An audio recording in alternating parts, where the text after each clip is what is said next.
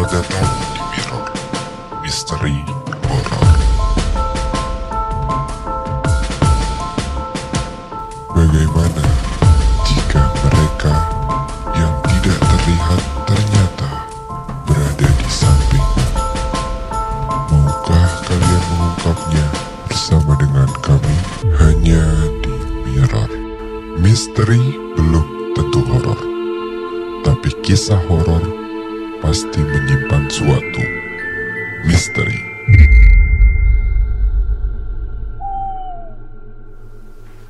www.dreamers.id. Ya, balik lagi bareng gue Jejak Rahasia dan ini program Mirror Misteri Horror. Wih, dimana ketika kita bicara soal misteri itu belum tentu ada horornya. Tapi kalau bicara horor pasti ada misteri di dalamnya.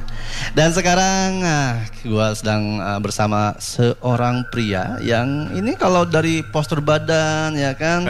Terus wah ini cewek-cewek bisa kelpak-kelpak nih ya kan. Amin. Ada amin. Fauzan. Halo okay. Dreamers, gue Fauzan. Oke, suaranya mantap sekali Fauzan ya. Dasar. Ya teman, ini kita akan mulai nih Dreamers semua bahwa sekarang ini kalau kita bicara soal masalah misteri atau urban legend itu kan itu nggak ada habisnya ya Jan, pasti ya. Nah yang akan kita bahas adalah urban legend di Korea Selatan, Dreamers semua. Ya ini tentunya ini juga membuka wawasan atau pengetahuan Dreamers semua nih Jan. Karena kan orang Indonesia nih biasa berpikir bahwa hantu mah adanya di Indonesia aja. Iya. Jangan sedih. Padahal mah di seluruh dunia pasti ada. Ada, gitu. Betul. Dan ada juga ada beberapa nama ilmiahnya juga pasti gitu ya, beda-beda iya, ya bener, namanya. Benar gitu Jan. Dan ini apa? Mungkin Ojan, gue manggil Ojan aja. Ojan asik, aja boleh. Aja. Boleh Ojan enakan. Asik. Ojan nih perlu mungkin Dreamers semua kan pengen tahu nih misalnya Ojan tuh kegiatan sehari-hari ngapain sih Jan? Apa sih Jan? Kan suaranya enak banget. Oke. Kegiatan sehari-hari gue biasanya ngampus sih. Ngampus? Sekarang tuh masih kuliah gue semester 3 di salah satu universitas di Indonesia. Wah, nampaknya agak susah menyebut nama kampusnya ya. Apakah nama kampusnya yang seperti minimarket itu? Atau di mana-mana? Atau yang iklannya ada UFO terbang? Enggak. Oke. Selain ya, ngampus gitu. Apa di Jan? Sekalian... paling kayak side job gue kadang suka nge-MC gitu di luar. Kalau ada Sweet 17, kalau nggak wedding biasanya kayak gitu sih. Terdengar ya dia suaranya juga udah kayak ya pemirsa semuanya ya halo ya. Nah Jan, kenapa Ojan ini kita undang Dreamers untuk membahas urban legend di Korea Selatan? Karena Ojan ini juga dia suka juga Korea, tapi Koreanya suka lebih ke cewek-ceweknya kayaknya. Kalau itu udah pasti gitu. Nah karena kita bahas nih Jan, hantunya atau urban legendnya ini rata-rata soal cewek juga. Oh iya. Gitu, jadi di Korea Selatan ini ada namanya Cheonyeo Gwisin. Oh itu hantu apa tuh biasanya? Nah ini yang bikin gue agak sedikit menggelitik. Karena ini konon hantunya adalah wanita yang masih virgin. Belum pernah menikah, belum pernah terjamah. Terus dia meninggal dan akhirnya penasaran. Masih suci ya dia? Masih suci. Apakah dia penasaran kenapa aku masih suci gitu? Nah. Meninggal terus dia jadi gentayangan gitu. Dan dia ciri khasnya nih, dia suka pakai baju khasnya kayak khas tradisional Korea. Of course lah ya, kan di Korea ya kan. Yeah, masa pakai baju Jawa gitu kan. Gak mungkin ya kan. Tapi kalau misalkan si apa nih tadi Cheonyeo Gwisin. Cheonyeo Gwisin ini dia tuh perawakannya tuh mirip-mirip sama kayak sebutlah kalau di Indonesia tuh Kuntilanak kali ya. Mirip-mirip kayak gitu. Iya, tadi gue sempat lihat beberapa di Google Jan dan Dreamer semua ternyata posturnya looknya hampir sama gitu, rambut panjang, hitam, terus pakaiannya putih daster gitu. Cuman bedanya Gwisin ini dia di bagian dada ada renda-renda gitu kayak kita. Gitu. Yang menggambarkan mungkin itu ke arah Koreanya itu ya. Iya mungkin, iya ciri khas Korea. Ciri khas Korea. Gitu. Mungkin kalau di Amerika berarti ada bandera Amerika di sini ya? Waduh, enggak juga sih. Bawa tameng itu sama Kapten Amerika. Ini juga apa yang jadinya kan kita berpikir nih kenapa kok walaupun beda budaya, beda adat gitu, beda tradisi lah ya di sana. Tapi kok hantunya mirip-mirip gitu kan? Iya betul. Nah ini yang menjadi pertanyaan bagi gue sih ya. Kalau menurut lu pribadi nih Jan, ketika ngelihat Cheonyeo Gwisin gitu kok mirip sama Kuntilanak. Apakah gimana tuh? Hak ciptanya gimana gitu? Nah itu dia sih. Kalau menurut gue juga ya kayak ada salah satu hantu di luar juga yang gue tahu yang keluar dari TV, lo tau nggak? Yang keluar di film dari TV. Itu ya. Iya. Nah itu juga perawak perawakannya tuh ya, cewek rambut panjang baju putih gitu juga keluar dari TV. Rata-rata tuh kayak gitu, mungkin emang mindsetnya manusia kalau ngelihat hantu kayak gitu kali ya. Mungkin ya, atau mungkin karena dulu gue rasa nih ada yang bikin seseorang yang, dan gue rasa itu mungkin yang bikin itu cowok. Jadi bagi cowok kan namanya itu hantu, makhluk halus, makhluk halus. Harus satu hatinya baru ketahuan. Dan yang aneh lagi Jani, Cheonyeo Gwisin ini, jadi kan dia yang pertama hantu perawan. Iya. Belum pernah terjamah, meninggal, penasaran. Nah terus ketika dia meninggal, gentayangan, yang diteror apa coba? Apa tuh? Pengantin baru bro. Kenapa kok nah, pengantin dia baru, ke arah pengantin baru? Iya, kayak ada kecemburuan secara insecure diri gitu. Iya, gue belum pernah menikah waktu hidup. Gue harus takut-takut orang udah menikah. Iri gitu ya mungkin ya, iri karena dia masih suci tapi udah harus meninggal gitu. Belum pernah ngerasain rasanya menikah. Iya. Menikah. Nah ini dia. Nah terus ada juga nih, ini saking terkenalnya Cheonyeo Gwisin ini. Ini kalau di Korea pasti lah ya, ada apapun dibikin drama Korea. Ya, ada nih pasti. Namanya Oh My Ghost. Oh My Ghost ini ceritanya sama tuh, dikisahkan ada perempuan yang seperti itu. Nah dia tuh kembali dari alam baka tuh nggak bisa balik lagi ke sana. Oh iya. Berarti jadi nggak lolos ke seleksi lah, ke alam gaib, ke tasis itu kan nggak lolos tuh. Jadi ketika meninggal dari alam baka balik lagi. Okay. Balik lagi dia. Nah jadi ini sih kalau menurut gue ya, gue pribadi nih, ketika kalau kita kan di budaya kita tahu ada yang namanya jin kan, jin itu kan bisa menyerupai apapun, benar kan? Betul. Nah terlepas daripada itu, gue rasa memang ada semacam doktrinase atau brainwash dari orang atau kelompok terdahulu yang menggambarkan kalau hantu tuh ya kalau cewek seperti ini. Nah itu dia. Setuju nggak lo kalau gitu? Setuju gue, karena kan kayak apa yang gue bilang tadi di hantu dering aja perawakannya mirip kayak gitu. Di Indonesia Kuntilanak kayak gitu, rambut panjang, baju putih, gitu semua. Kenapa putih semua ya? Kok ada yang polkadot gitu ya? Mungkin. Iya nggak ada. Atau emang kesannya lebih horor perawakan cewek tuh kayak gitu kali ya, hantu cewek. Iya juga ya. Sejujurnya mungkin itu bisa jadi salah satu apa ya? Jadi kesamarataan gitu kali ya kalau misalkan hantu cewek. Bener-bener kayak gitu. Dan kalau gue rasa kalau diambil sisi positifnya ya, cewek-cewek itu bisa lebih kompak daripada cowok lah ya. Karena semua negara ya udah hantu kita gini ya, hantunya sebagai simbol feminisme kita gitu. Iya. Cowok lebih banyak. Udah lebih ini ya, ya solid ya mereka. Lebih solid gitu. Satu wujud aja gitu, satu bentuk. Iya bener.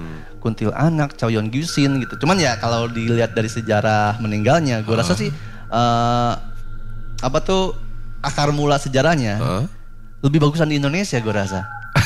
Lebih keren kali ya? Lebih creepy gimana creepy, gitu Dreamers pastinya ya kan? Ini bayangin tadi Cheonyeo Gwisin dia hantu masih perawan terus meninggal gentayangan, ya apa yang ditakutkan dari perawan gitu. Kalau gue pribadi ya maaf ya ada hantu masih perawannya demen gue kan. Masih suci nih gitu ya, kita sebagai ya cowok gitu cowok, kan, ya tapi ini kita nggak, bukan sebagai seksual abuse bukan ya, enggak ini sebagai jokes saja. Karena kalau di Indonesia kita tahu kan legend Kuntilanak, urban legend, apalagi yang sekarang lagi tayang tuh apa tuh, ada Mangku Jiwo tuh bro itu mengisahkan film Kuntilanak, tapi Kuntilanaknya yang dia tuh merah, Kuntilanak merah. Yang katanya ceritanya tuh lebih parah gitu ya. Wah parah, gore banget itu. Kalau boleh tahu gimana sih itu bro? Sebenarnya itu dia menceritakan sisi sejarah awal mula hadirnya Kuntilanak. Adanya Kuntilanak? Awal mulanya. Kenapa kok bisa ada Kuntilanak? Kenapa bisa ada gitu. Nah tapi ini versi mereka. Dan bukan sejarah yang asli beneran ya. Gitu kayak misalnya awal mula kenapa Lingsir Wungi jadi Darmo pemanggil setan. Itu digambarin tuh. Nah ini juga menurut gue termasuk menjawab ketika kita ya banyak yang umat beragama bilang bahwa ya kalau manusia udah meninggal ya udah balik ke Tuhan. Gak mungkin ada manusia jadi gentayangan itu pasti lagi. Jin yang nyamar gitu. Kayak gitu kan. Kayak gitu pas mindsetnya orang Indonesia. Kerennya di film ini adalah menggambarkan bahwa oh iya ternyata kalau gini pantas pada gentayangan. Karena? Nah ini yang gue pahami juga ya sebagai seorang YouTuber spiritual. Jadi manusia itu kan ada beberapa lapisan Jan. Ada namanya roh suci, fitrah, ada rasa, ada hati, ada nafsu, akal, pikir, jasmani, fisik.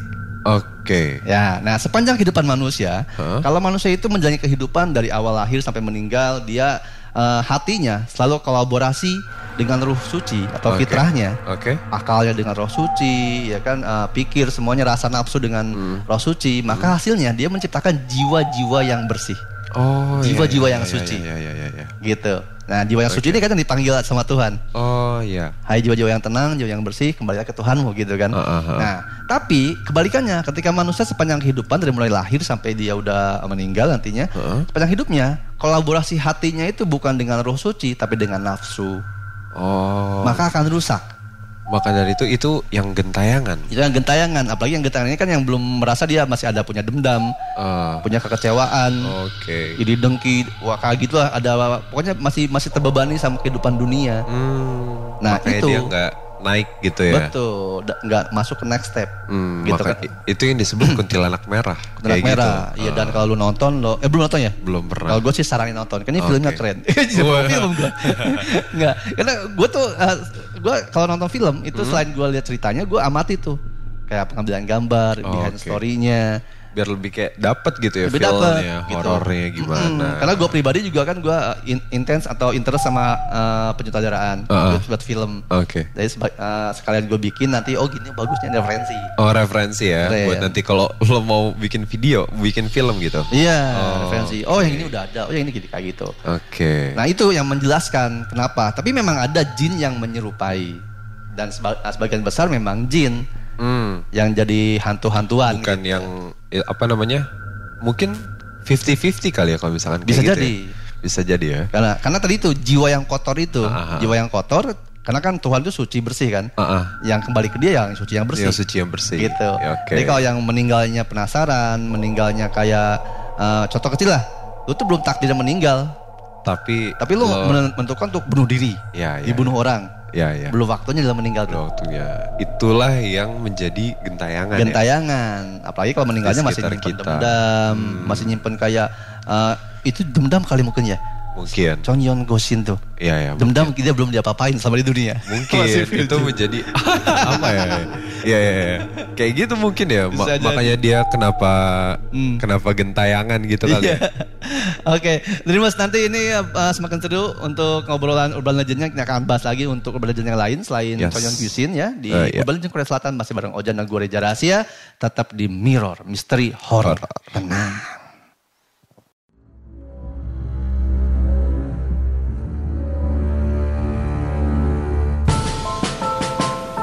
Selamat datang di Mirror Misteri Horror. Bagaimana jika mereka yang tidak terlihat ternyata berada di sampingmu?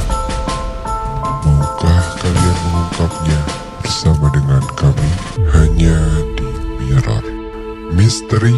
Belum tentu horor, tapi kisah horor pasti menyimpan suatu misteri.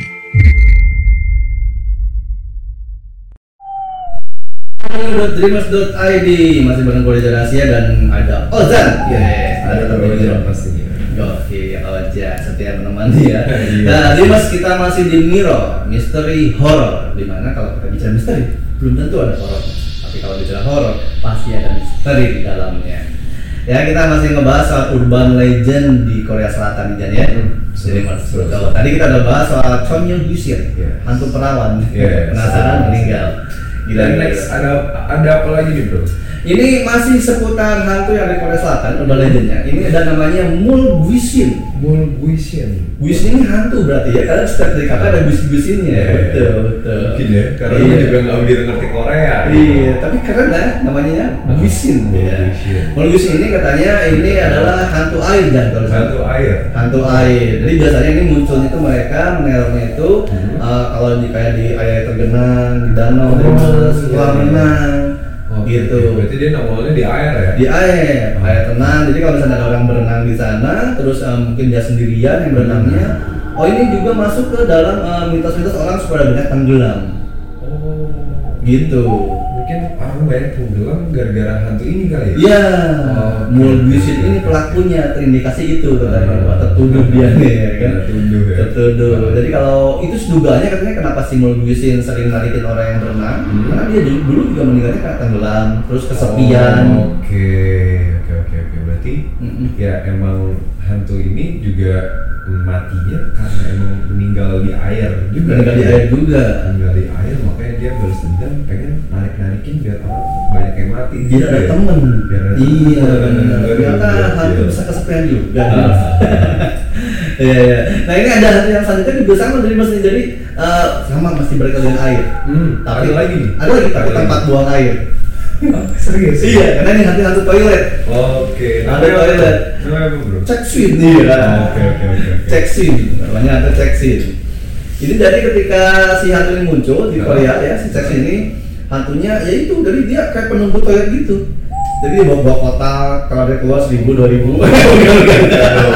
itu nanti SKB. Iya. Lagian disebutnya penunggu toilet, ya penunggu kan abang-abang gitu ya kan? Iya.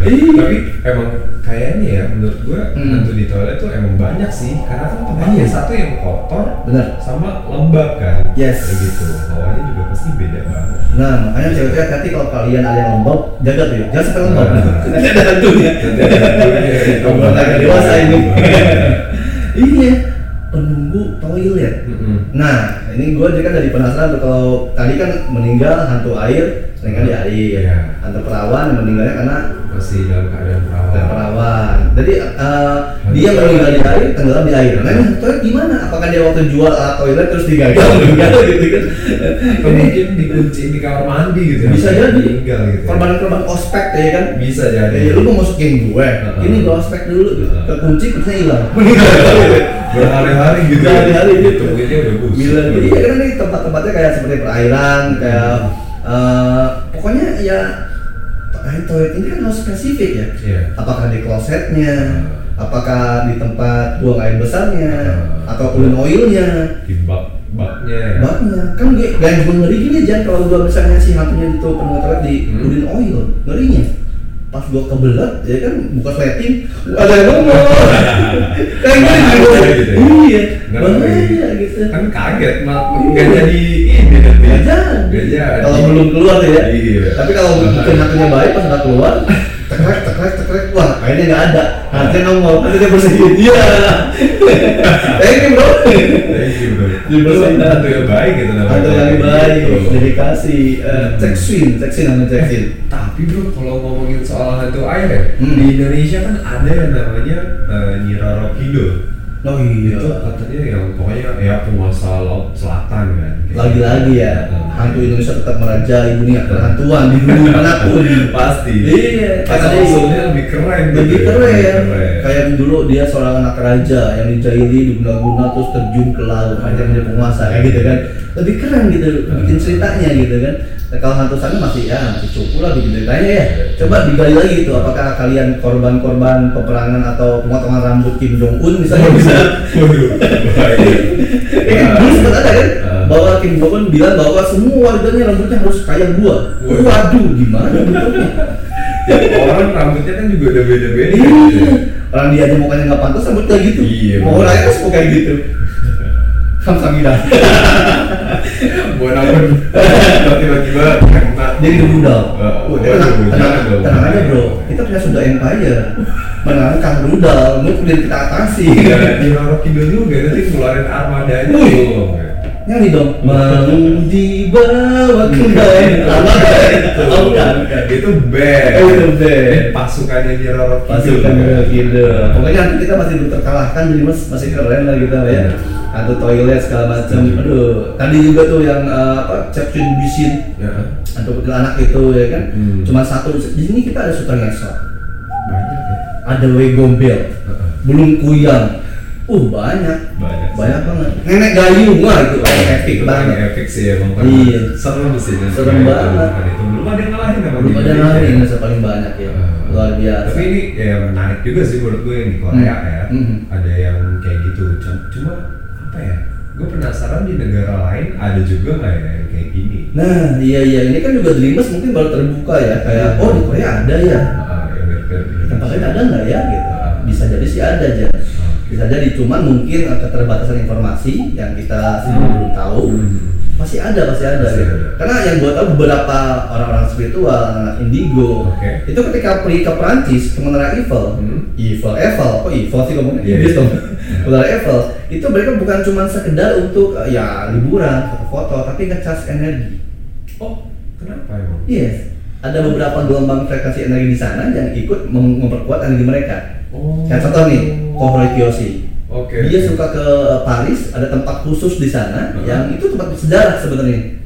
Dia suka ke sana untuk apa? Untuk cas energi. Waduh, gitu gila. HP ya? Jauh dulu tapi ya. Iya, kalau kita ngecas colok, cas udah gitu. Ini harus orangnya ada. Iya, nah itu ada kayak gituan.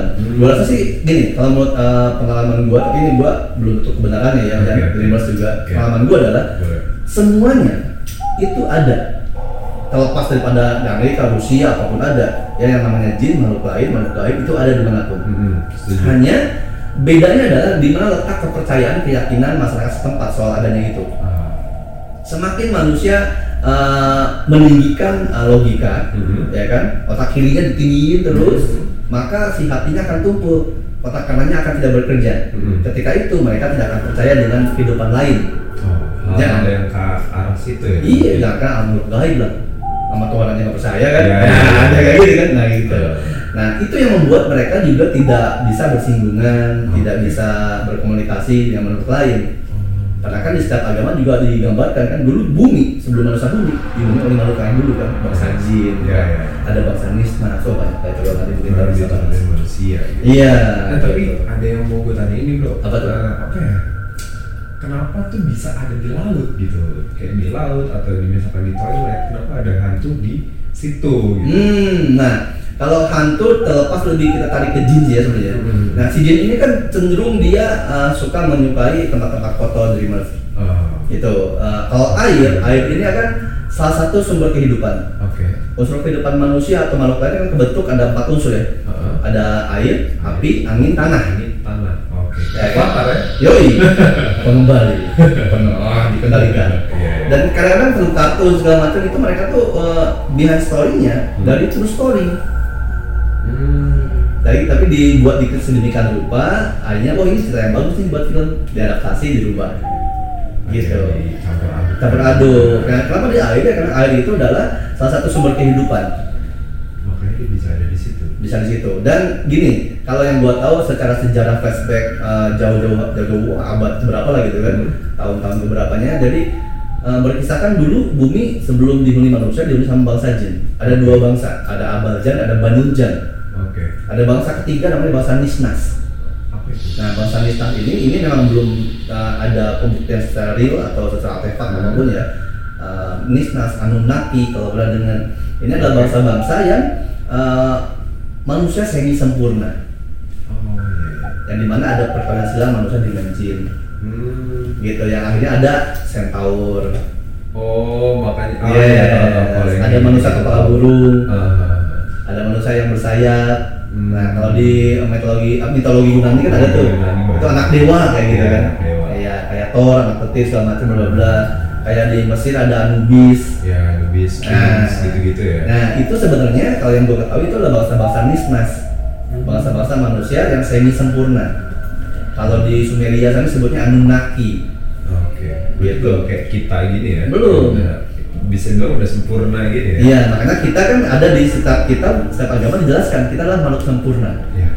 Tuhan menciptakan kita serupa dengannya gitu kan.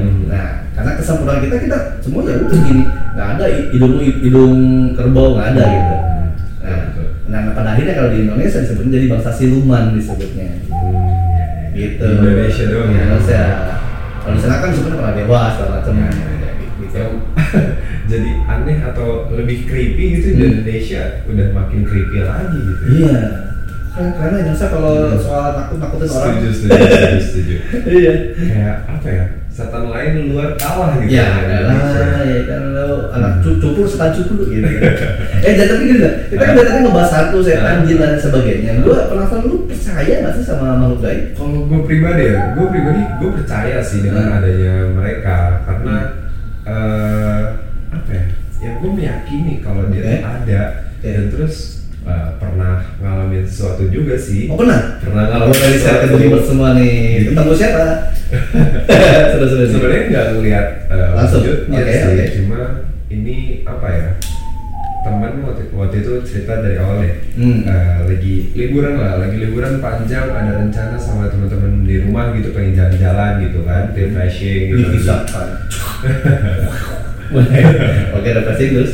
Lagi refreshing gitu ya, mau main-main lah ya, tetap aja kemana, ke puncak lah gitu. Oke. Ke puncak. Waktu itu kondisi ya masih muda-muda gitu lah. Iya, gitu. Puncak gitu lah. Puncak. Ya udahlah. Motoran aja gitu, naik motor aja biar lebih menikmati perjalanan kan. Wah asik motoran tuh. Iya. Terus kayak waktu itu 5 orang cowok, 3 orang cewek. Wah. Kondisi waktu itu kurang jadi dua tuh. Terus makanya kurang dua tuh. Iya. Terus jadi berlapan tuh ya 2-2 lah pas satu. Iya. Cewek kan kuat ya. Kuat naik motor maksudnya. Kuat naik motor. Iya. Kan ya bonceng kan berdua doang gitu kan ya. Terus jadi lupa nih gue. Oke. Udah ada motor. Udah sampai villa. Waktu itu gue berangkat dari rumah start tuh malam. Okay. Jadi nyampe villa tuh sekitar pagian gitu, jam 6 lah. Jam 6 pagi gue nyampe villa dan apa ya? Gue baru nyampe villa, baru masuk villa ya, cowok-cowok langsung istirahat gitu. Cewek-ceweknya juga beberapa ada yang siap-siap, ada yang istirahat juga. Siap-siap apa bro? Siap-siap, maksudnya nyiapin sarapan. Iya. Ambil gitu kan, pagi-pagi gitu. Terus ada temen gue nih, salah satu kesimpulan si A, dia emang capek banget kan, cewek nih, dia langsung ke kamar istirahat. Kondisinya dia di kamar tuh sendirian dan tiba-tiba temen gue ini nangis. Wow. Nangis nggak tahu kenapa tiba-tiba ya habis nangis ketawa kayak kesurupan gitu. Kesurupan kayak gitu. Nah terus udah ditenangin sama teman-teman semua, kayak ya kita semua nggak ada yang bisa juga, ada yang ngerti soal kayak gitu kan. Terus ya udahlah, cuma dibaca bahasa adanya aja lah yang bisa aja. Akhirnya si temen gue yang A kesurupan ini dia tuh tenang. Udah tenang. Terus tiba-tiba kayak bangun lagi, tapi bangunnya itu serem banget. Jadi dia tiduran di telentang, kayak dia udah telentang tuh kayak palanya ke atas nih. Ya kan palanya ke atas. Kalau tengkurap kan palanya ke bawah. Ya. Kalau telentang palanya ke atas. Nah dia tuh bangun, tapi kakinya 2 doang yang napak. Gimana ya? Jadi kita gini. Ya, gitu. Iya, langsung. Jadi kayak keangkat aja. Wow. Kayak kondisi lagi telentang gini, lagi telentang, terus tiba-tiba badannya tuh keangkat ke atas, lumayan tinggi lah. Wow. Kayak tayang gitu, tapi nggak pakai tangan, kakinya doang yang napak. Nice, udah kebayang. Kayak gitu kondisinya kayak posisi kayang, tapi tangannya tuh tetap stay lah, tapi ya nggak buat tumpuan. Itu film mana bro? Belum tahu. Itu beneran pak? Iya, karena buat ekspedisi mungkin nanti sempat tahu kan para petinggi dreamers sebenarnya melakukan penelusuran. Iya, ada lah kan. Kasihan teman-teman dreamers ini ya kan, jalan liburan. Kali kita ke villa, tapi itu berhantu. Iya. Oke, di situ gue percaya ya apa ya? Ada makhluk lah pasti di sini. Karena gue yakin temen gue nggak punya power sekencang itu atau sekuat itu. Nah kalau itu yang gue bisa jelaskan adalah pernah dalam gue bahas di ASEAN yang awal-awal ya. Itu masuk ke frekuensi. Ya. Ketika orang capek banget, itu kan belum tidur kan. Capek itu masuk ke gelombang theta frekuensinya. Itu 4-8 Hz. Itu gelombang metafisik. Nah ketika ada di gelombang itu, itu para jin atau makhluk gaib itu bakal cepet tune in masuk. Apalagi kalau soalnya kosong ya. Kalau dia kosong, nggak ingat Tuhan apa segala macam, apalagi pas ada masalah, udah set masuk. Wah seru. Tapi emang dia bisa apa ya? Ngasih kekuatan lebih ya ke orang yang dimasukinnya. Iya, tapi itu tergantung kalau bisa umum ya tergantung kekuatan powernya si jin yang masuk ke dia. Gitu. Yeah. Karena kan mereka tuh ada yang udah umur 1 juta, 1000 berapa, itu makin kuat. Udah tua banget ya. Tua banget gitu. Mereka udah tahu semuanya, makanya mereka bisa menirukan apapun, siapapun. Paham gitu. Betul ya. Paham banget gitu. Kayak waktu itu, wah, kenceng banget gitu loh. Dituruninnya tuh susah. Ada ya beberapa detik, tapi kan dia begitu refleks kan, pasti ya pengen langsung diturunin gitu lah ya. Kalau lihat temen kebangun ngeri. Untuk contoh ada 5 ya. Nah, gini aja. Itu kan pengalaman lu lihat temen lu kayak gitu. Nah, lu berminat nggak buat lu ngerasain pengalaman lu sendiri untuk di sini kan ada segmen namanya Boyden Astral Projection Experience. Oke. Gua akan mencoba. Ini kan tadi kan kita urban legendnya itu di Korea Selatan sana, ya kan? Dulu di episode pertama gue pernah coba, ternyata energinya nggak cukup kalau ke Korea sana. Nggak cukup, kejauhan. Kemudian dibetak atau dicegah sama jin-jin setempat sini. Lu ke gua dulu laporan. Nah ini kan agak sedih nih. Lu pasti penasaran dong. Sosok yang memasuki temen lu di puncak itu siapa, seperti apa wujudnya? Seriusan. Mau tahu? Kalau mau tahu, ntar gua akan coba koneksiin lu secara astral projection dan body dan body. Mas ini gampang, tenang. Ini konsepnya sama seperti psikoterapi lah ya, anggap seperti itu ya, gampang. Gua akan coba kirim lu ke tempat ke villa yang dulu. Dan lu di situ akan coba nanti pokoknya apapun yang gua sampaikan, dan lu lihat, lu harus ngomong terus. Ingat lu harus ngomong terus, dan lu jangan terbujuk sama mereka dikasih makanan apapun, jangan mau, gitu kan? Lu harus terus berkomunikasi sama gua. Oke? Siap. Terus setelah ini akan balik lagi di eksperimen gue dan Astral Projection, bergradasi ya, udah wajar. Tetap di Mirror Tengah.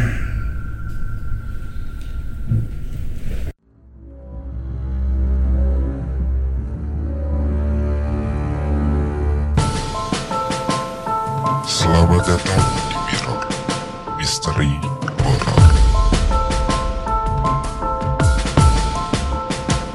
Bagaimana jika mereka yang tidak terlihat ternyata berada di samping?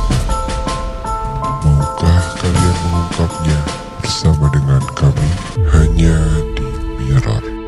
Misteri belum tentu horor, tapi kisah horor pasti menyimpan suatu misteri.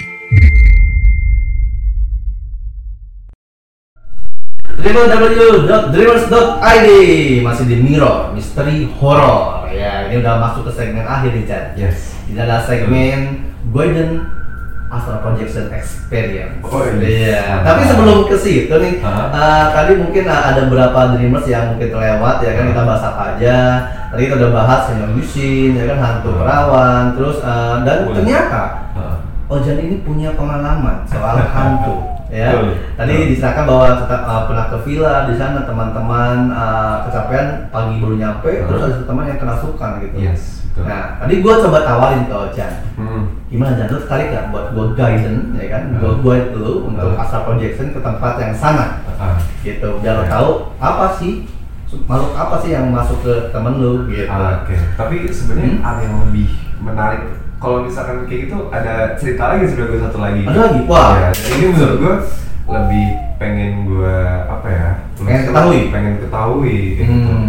Boleh ada cerita nih? Boleh cerita. Silakan. Jadi buat apa Dreamers? Gue di kampus, gue pernah punya pengalaman. Gue lagi di kampus gue dan itu udah sekitar jam 9.50 malam lah. Waktu itu kondisi gue lagi apa ya? Lagi gue kan di kampus ikut radio kampus juga. Gitu. Jadi awal dari tone suaranya. Jadi gue siaran juga di kampus dan pada malam itu gue lagi siaran horor juga, bro. Wih, kayaknya kita ada koneksi nih. Gue lagi siaran horor juga malam Jumat. Itu sekitar jam 9.50-an gue udah mau closing lah, udah mau closing siaran. Terus tiba-tiba di ada yang bunuh diri tiba-tiba. Tiba-tiba pokoknya gue lagi siaran horor itu pada malam Jumat itu, ya pokoknya tiba-tiba ada yang bunuh diri lah, ada yang jatuh gitu, ada yang terjun. Dia terjun katanya sih dari lantai 8. Itu gedungnya berapa lantai sebenarnya? 8 maksimal. Ternyata dia memastikan lantai paling atas supaya loncat pasti meninggal dia, memastikan seperti itu. Karena kan worry bro, kita niat bunuh diri nih, ya kan loncat, nggak bunuh diri, nggak malah mati gitu, cuma cacat doang kan rugi ya. Itu dia. Juga dia. Nah tapi ya banyak cerita lah yang aneh-aneh di situ, makanya gue lebih pengen mengetahui tentang kejadian di situ. Karena yang sebenarnya kan, gitu ya. Yang sebenarnya karena kan gue di situ sebagai saksi mata juga, gue melihat si korbannya juga sampai ke ambulansnya lah gitu. Sampai sama pihak kampus gue juga gue ditanyain sebagai saksi mata dan yang lain sebagai saksi buat keluarganya kayak gitu.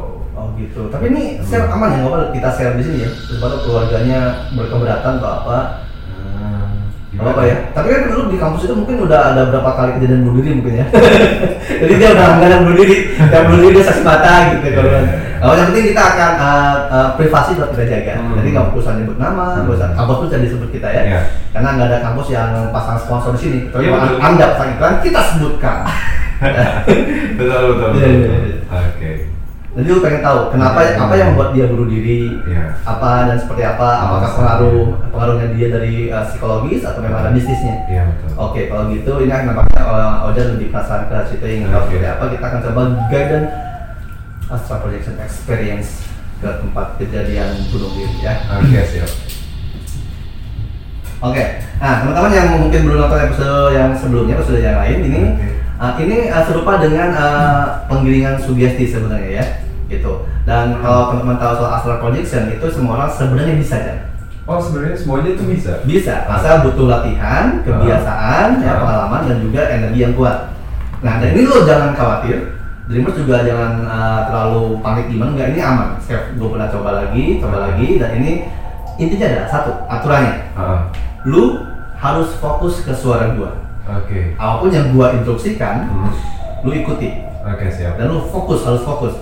Ketika lihat apapun di sana, ada siapapun, ada apapun yang lu rasakan, lu omongin ke gua. Oke. Ya. Okay. Kalau badan lu udah nggak kuat, lu bilang. Oh ya. Jangan kayak, oh masih kuat, padahal lu nggak kuat. Maksudnya kuat itu dalam hal apa? Karena nanti ketika lo masuk ke dimensi itu, ada sesuatu hal yang lo gak akan ngerti atau ngerasain, dan lo akan merasakan yang belum pernah lo rasain. Oh, oke, paham. Ya, gitu. Ini akan gue akan share energi gue ke lo, dan kita coba dengan kalibrasi frekuensi dulu ya. Oke. Sebelumnya agama lo apa? Islam. Oke. Nah, kalau muslim, lo bisa dalam hati istighfar 3 kali, syahadat 3 kali, sholawat 3 kali. Tarik nafas, pelan-pelan dari hidung, buang. Gitu terus ya.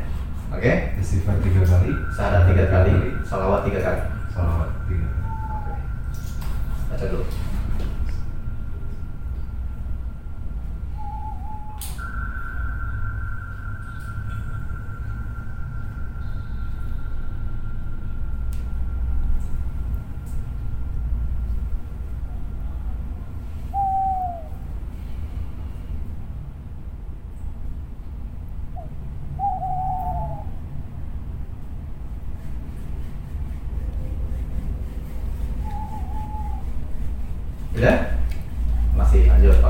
Jadi mas jangan khawatir ya, ini aman, safe, dan ini sebenarnya secara saintis bisa dijelaskan.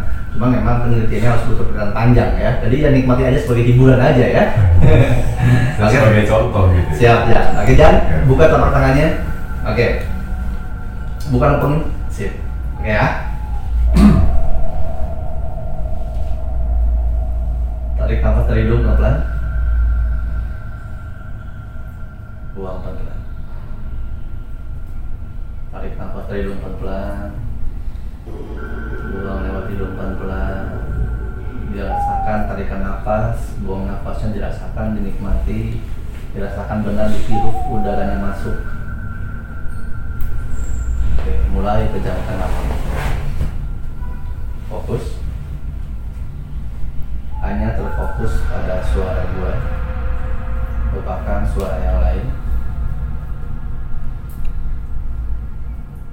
Terus sampai serileks mungkin, setenang mungkin, sesantai mungkin.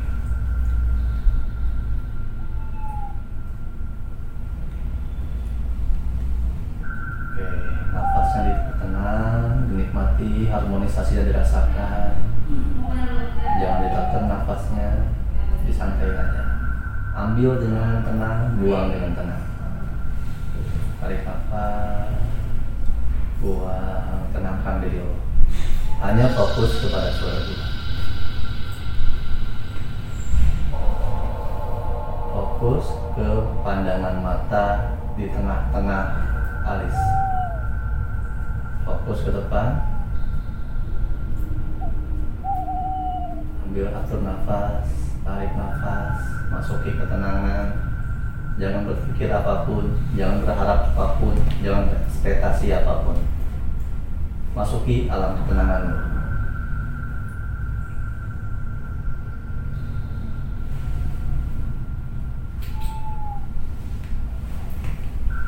Masih dalam kegelapan atau sudah muncul percikan-percikan? Masih gelap. Oke, fokus ke depan. Fokus ke depan, ketika ada kilatan-kilatan atau percikan sedikit, fokus ke situ langsung, cari itu.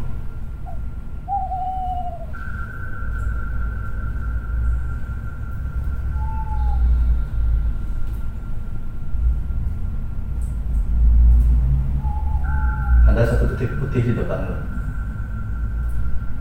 Okay. Lihat? Sedikit. Oke, fokus terus. Fokus ke situ sampai terlihat jelas dan yakin lo melihat titik cahaya putih itu. Masuk ke situ, dekati, hampiri titik itu, hampiri titik yang kecil itu. Yang lo hampiri makin lama makin membesar pelan-pelan. Udah membesar? Udah berubah? Belum? Oke, fokus. Fokus ke titik cahaya itu. Ada yang melihat lain selain titik cahaya itu? Samar-samar sih. Oke, samar-samar. Sebut samar-samar apa yang lihat? Oh, terangin aja kamu lihat.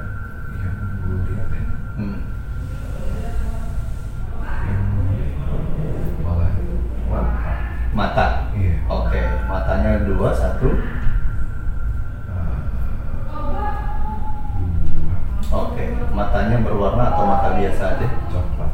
Coklat. Oke. Fokus kedua mata itu. Fokus kedua mata itu, fokus lalu lo coba konsentrasikan ingin melihat sosok wujud dari pemilik dua mata itu. Oke, dia yang mengambil dulu, dia yang datang ke sini, berarti lo nggak perlu masuk ke portal untuk pergi ke sana, dia yang ke sini. Matanya makin terlihat jelas. Fokus. Oke, fokus ke mata tadi yang sampai hilang. Fokus, konsentrasi, tanamin dalam diri lo ingin melihat sosok dia lengkap atau full. Bermuka, oke.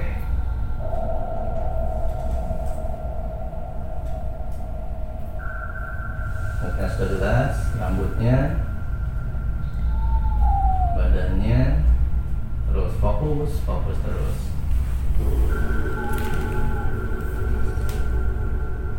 Ketika lo mendengar suara, tapi bukan suara di telinga yang lo dengar, di hati lo ada kata-kata, itu ucapkan. Belum ada apa-apa. Sosoknya gimana sekarang? Masih muka. Masih muka, oke. Wajahnya senang atau gimana? Flat. Flat, oke. Yang lo lihat yang cowok atau yang laki? Yang perempuan? Kayaknya sih cowok. Yang cowok ya? Oke. Yang agak sedikit gemuk ya? Perut muka, oke. Cabi-cabi pipinya ke? Iya. Ya, oke.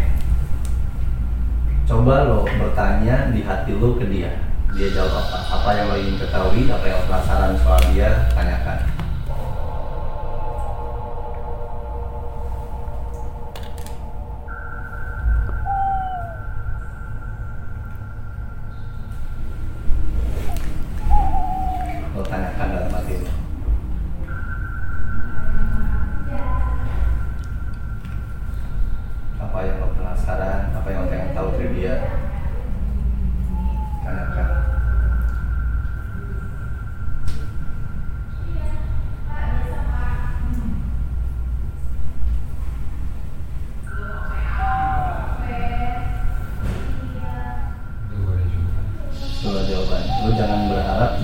terdengar di kuping ya, tapi muncul di keyakinan hati lo. Lo akan paham iya kenapa dan apa yang terjadi sebenarnya. Oke, terus berkomunikasi dan ceritakan apa yang terjadi yang lo rasakan.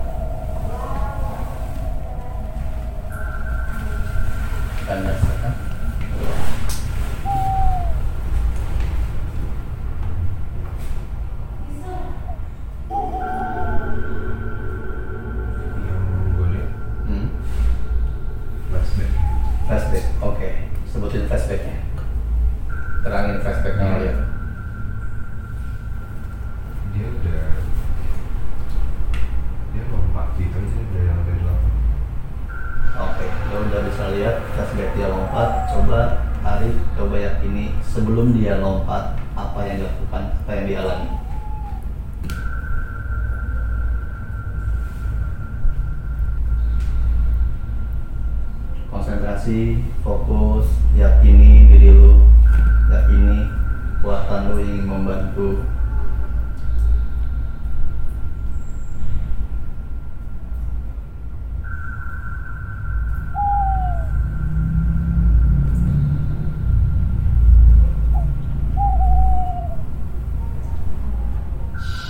Buat terangkan, jelasin, terus berdiserah sambil lihat.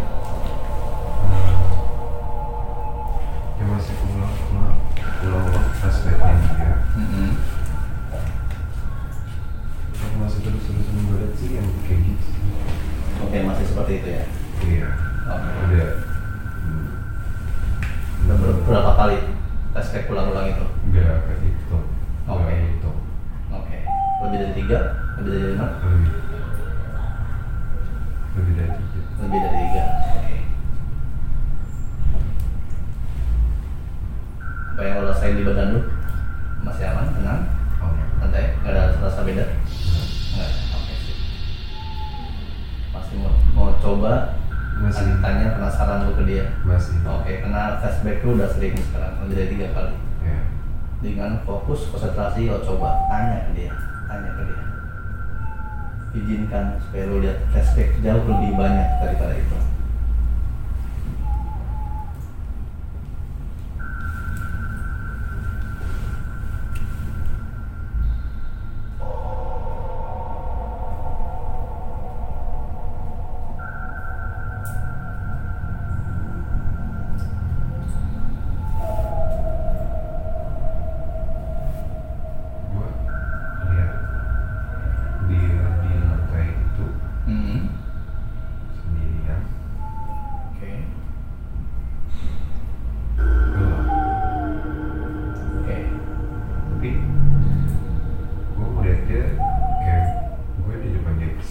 Lo tahu itu gua atau apa? Coba lihat, itu lo atau bukan?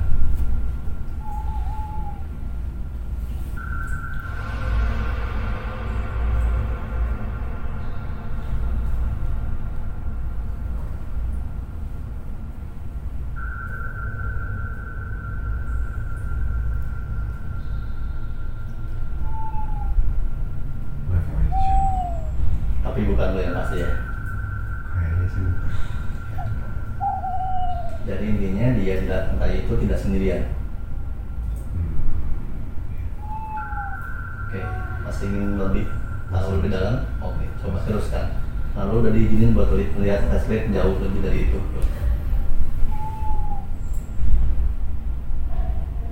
Tapi tambah berat sih. Tambah berat ya? Oke. Karena lo udah melihat jauh lebih dari apa yang biasanya orang lihat untuk flashback secara guidance experience sebelumnya.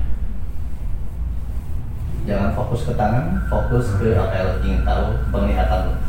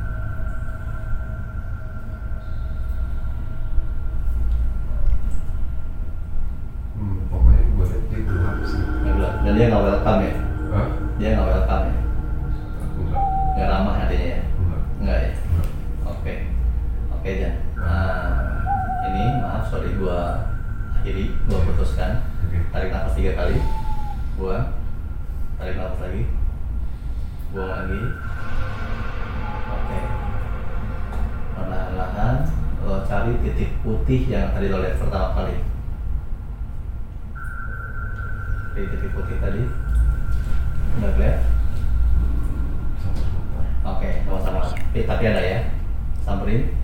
Gua mau tahu itu titik putih atau mata. Oke, coba dokter tegas dulu mata terikuti. Kalau mata cepat tadi belum apa-apa. Oke, ikuti dia, matanya ikutin dia, matanya ikutin sambil tarik nafas, buang nafas, buka mata pelan-pelan. Oke.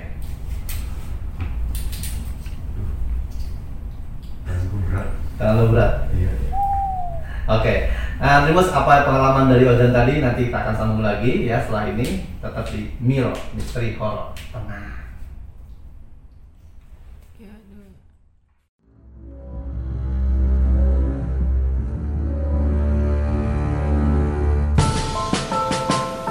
Selamat datang di Mirror Misteri Horror.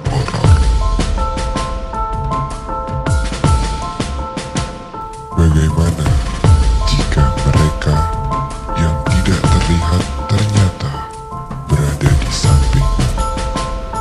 Maukah kalian mengungkapnya bersama dengan kami hanya di Mirror? Misteri belum tentu horor, tapi kisah horor pasti menyimpan suatu misteri.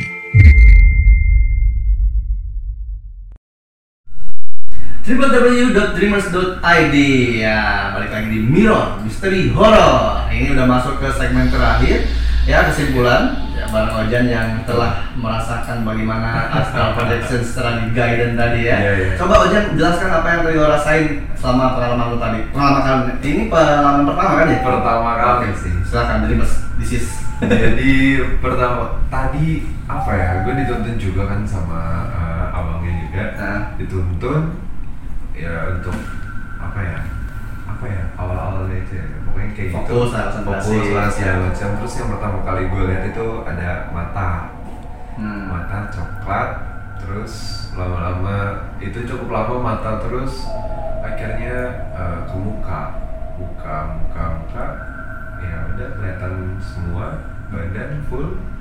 Gue ada di lokasi kejadian, terus ngeliat gue flashbacknya si ini berkali-kali, terus tiba-tiba gue ngeliat ada sesuatu lah di sana. Awalnya gue ngeliat dari sudut pandang gue, jadi ibaratkan gue di sini, dia tuh di depan gue sini, ibaratnya kayak gue ngobrol sama korbannya gue nih, gue liat gue seperti ini, tapi lama-kelamaan ya kayaknya bukan gua deh, gue rasa juga bukan gua deh, kayak gitu. Terus tiba-tiba ya gue dibawa ke dua lokasi, satu di parkiran dan satu di luar kampus lah, kayak gitu. Terus lebih fokusnya itu ke arah parkiran, pokoknya parkiran tempatnya gelap. Gue ngeliat sesuatu juga di situ, tapi yang gue lihat cuma kayak gelap gitu doang, Terus ya udah kayak gue ngerasa takut aja, insecure sama dia, takut lah. Kalian merasa keancam gitu di sana tadi? Iya sih, gue ngerasa. Gue baru inget tadi kan off the record ya. Ternyata gue tuh pernah ke kampus lu. Oh gitu. Iya, gue baru inget itu. Tapi dulu buat gue perform pantomim. Oh oke. Memperingati 98. Waduh. Yang dipakai di sana. Oke. Nah, tadi ini akan gue jelasin ya apa yang dia rasain seperti apa, dan akan mencoba menggambarkan dengan kemampuan gambar gue ala kadarnya. Ya apa yang dia terjadi. Karena ada yang nggak paham kan ketika lo lihat pertama kan lo melihat ke sini, kayak gue melihat sudut pandang gue, tapi lama-lama kok ini bukan gue, gitu kan.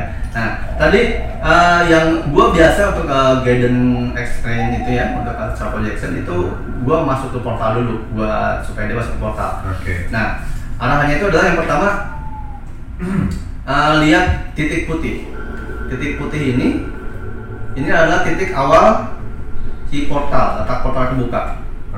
Nah, cuman tadi ketika dia lihat titik putih pada awal pertama kali, dia lihat titik putihnya, tapi lama-lama kamu udah hilang, buyar. Lalu setelah buyar, dia pergi jumping tuh dari titik putihnya hilang, muncul mata kan?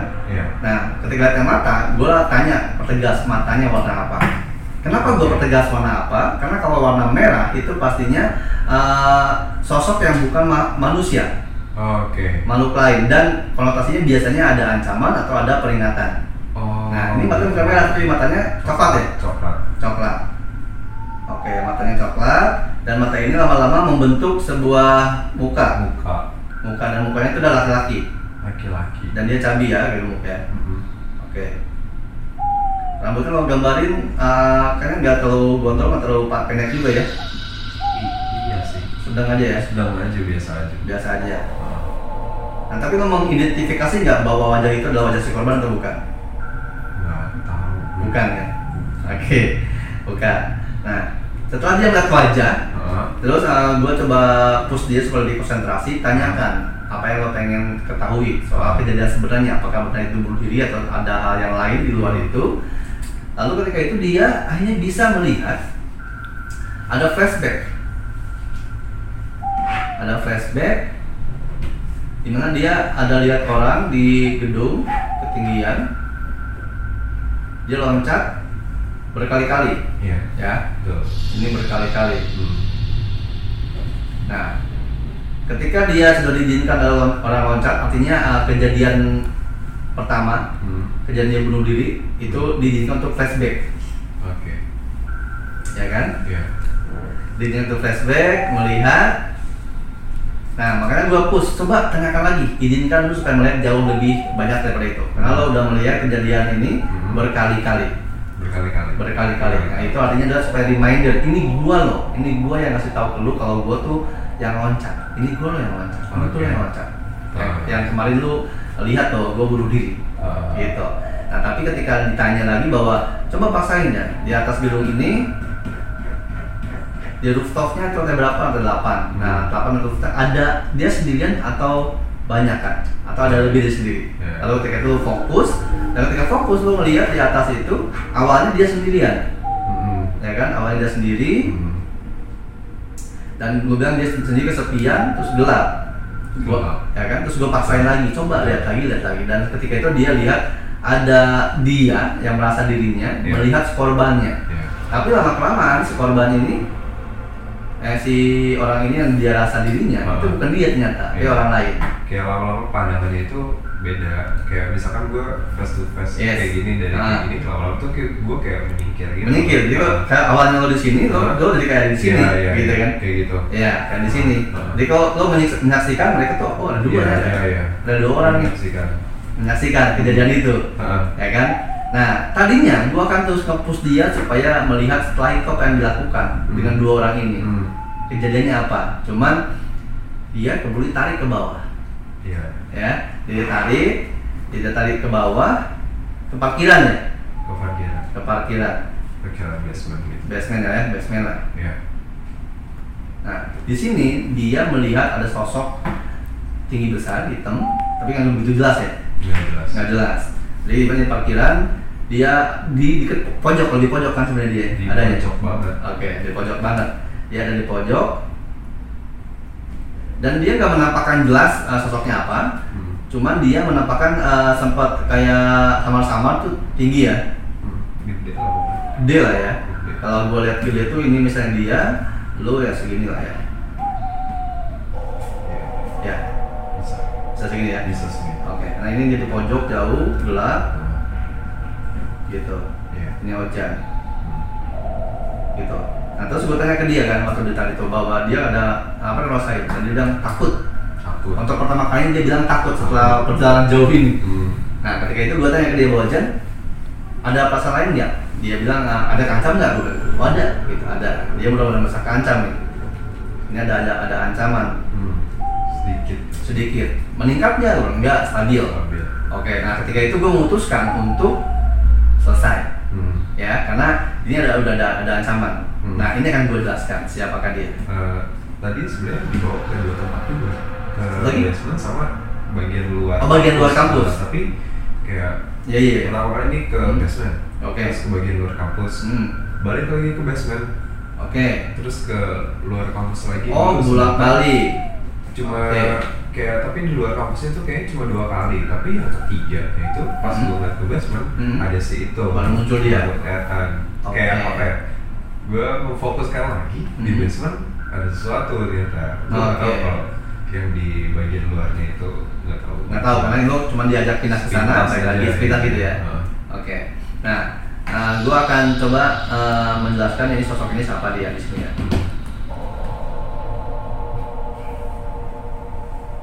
Nah, ini kalau nggak salah ya, karena gue ingat kayaknya kalau kampus itu, pasalnya gue pernah ke situ dulu. Dan gue pernah kesana, dan kesana di sana itu memang ada satu kawasan, satu wilayah, dan di mana sebelum dibangun gedungnya itu, justru di situ tuh ada tempat yang ibaratnya tempat bukan kerajaan sih ya, tapi tempat banyaknya makhluk-makhluk gaib yang di sana.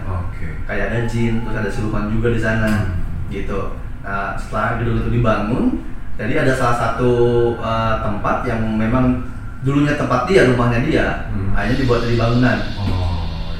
Dan mungkin itu ada sekarang di basementnya itu. Mungkin. Ya, seperti itu. Nah ini seru nih kalau gue kesana gitu. Gitu. Nah, ini sebenarnya sosok Projoni ini gue lebih tepat sih bilang dia adalah jin lah ya. Ya, dia tapi jinnya jenisnya ifrit. Karena jin kan banyak jenisnya ya. Nah, ifrit ini adalah salah satu jenis jin yang cukup kuat dan dia cenderung jahat kalau ifrit itu. Apalagi tadi bilang dia ada ancaman yang ngerasain. Gitu. Nah, ini karena ada beberapa hal yang gue juga nggak boleh bilang tentang karena ini menyangkutnya ke orang yang belum dan keluarga yang belum. Dia harus di skip ya kan, karena suatu tahun mungkin kena kasus perbuatan tidak menyenangkan gitu. Iya kan, privacy ya. Iya. Ya pasti kesimpulannya teman-teman silakan menyimpulkan sendiri dari kejadian dari Ojan tadi, ayah awalnya lihat sendiri dari berdua, dia nggak sendiri di atas sebelum loncat gitu. Simpulkan sendiri aja, seperti itu ya. Nah. Di sini gua hanya pemetaan aja sih gambar-gambar proses yang lo laluin. Dan tadi ketika proses guidance astral projection itu kita makan waktu lebih dari 30 menit. Gitu. Dan ketika tanya ke Ojan mungkin sekitar hanya 10 menitan ya. 10 menitan gitu. Ya, transfer 30 menit itu. Nah, 30 menitan. Nah, itu yang menjelaskan berkali-kali di episode sebelumnya juga bahwa dimensi mereka dengan kita ada perbedaan dimensi yang berbeda, jauh berbeda. Gitu. Nah kalau ini dimensinya masih sama dengan kita karena Ojan dibawa ke kampusnya tempat itu. Kalau dulu ada Baje namanya tuh dia dibawa ke kerajaan, jadi pindah dimensi. Di sana malah lebih cepat, di sini lebih lama. Nah tadi 4 menit ke berapa menit gitu, 20 menit jauh kan. Nah kalau karena masih sama, jadi rentang waktunya hanya ya 10 menit sama 30 menit. Dari 20 menit juga sebenarnya, ya kan lumayan jauh gitu. Dari pengalaman ini, menurut lu apa yang bisa lu simpulkan dari kita yang bahas tadi soal urban legend ya, urban legend Korea Selatan, ada hantu sana, gitu dengan hantu Indonesia gini-gini, lalu akhirnya kita mengalir dan lu teringat kejadian itu. Nah, apa yang lu bisa ambil dari pembahasan kita di hari ini, Chan? Yang bisa gue ambil ya? Apa ya? Gue tiba-tiba pas lo ngomongin soal ini, gue kepikiran apakah ada emang orang beneran di balik situ gitu loh, maksudnya yang membuat mentalnya dia mungkin jadi seperti itu, jadi nggak kuat atau gimana gitu sih. Jadi apa ya, gue bingung sih mau ngomong apa. Bingung ya, karena ada beberapa yang lo bilang takutnya juga jadi masalah nantinya, karena kita off the record aja ya. Yang pasti ketika orang ada jadi bunuh diri itu adalah ada dua poin. Pertama yang pasti adalah dari psikologisnya, kejiwaannya. Yang ketiga baru dari unsur mistisnya. Dan itu adalah si sosok yang ini ada di basement, yang punya peranan gitu. Ya, nanti untuk lebih jelasnya apa segala macam, ini off the record aja kita akan share kejadiannya. Mungkin di otak lu juga ada, oh ternyata gini udah ada mungkin gitu. Tapi kita akan share, ini urusan privasi orang yang terus ya. Ini obrolan yang sangat keren, sangat asik sekali. Ojan, thank you udah datang ke Mirror. Ojan, mudah-mudahan nggak bosan ya. Amin. Iya, nah Dreamers ini adalah program baru dari Dreamers tentunya, dan kalau kalian ingin dengerin kita terus ya, terus mungkin nanti bisa jadi ada request Kak, bahannya beda dong, atau bahas yang dimana-mana, boleh aja ya. Korelasinya ada kekorea-koreaan, dibahas yang mana boleh, bebas. Dan ini kita streaming kalau di radionya itu jam 7 di malam Jumat. Ada podcastnya juga, ada di YouTube-nya juga gitu ya. Oke, terima kasih Dreamers yang udah nonton atau udah dengerin dari tadi sampai ending. Terima kasih buat Ojan juga, terima kasih untuk semua yang ada di sini. Oke, gue udah jadi siapa nih? Gue Fusan juga cabut. Oke, Mirror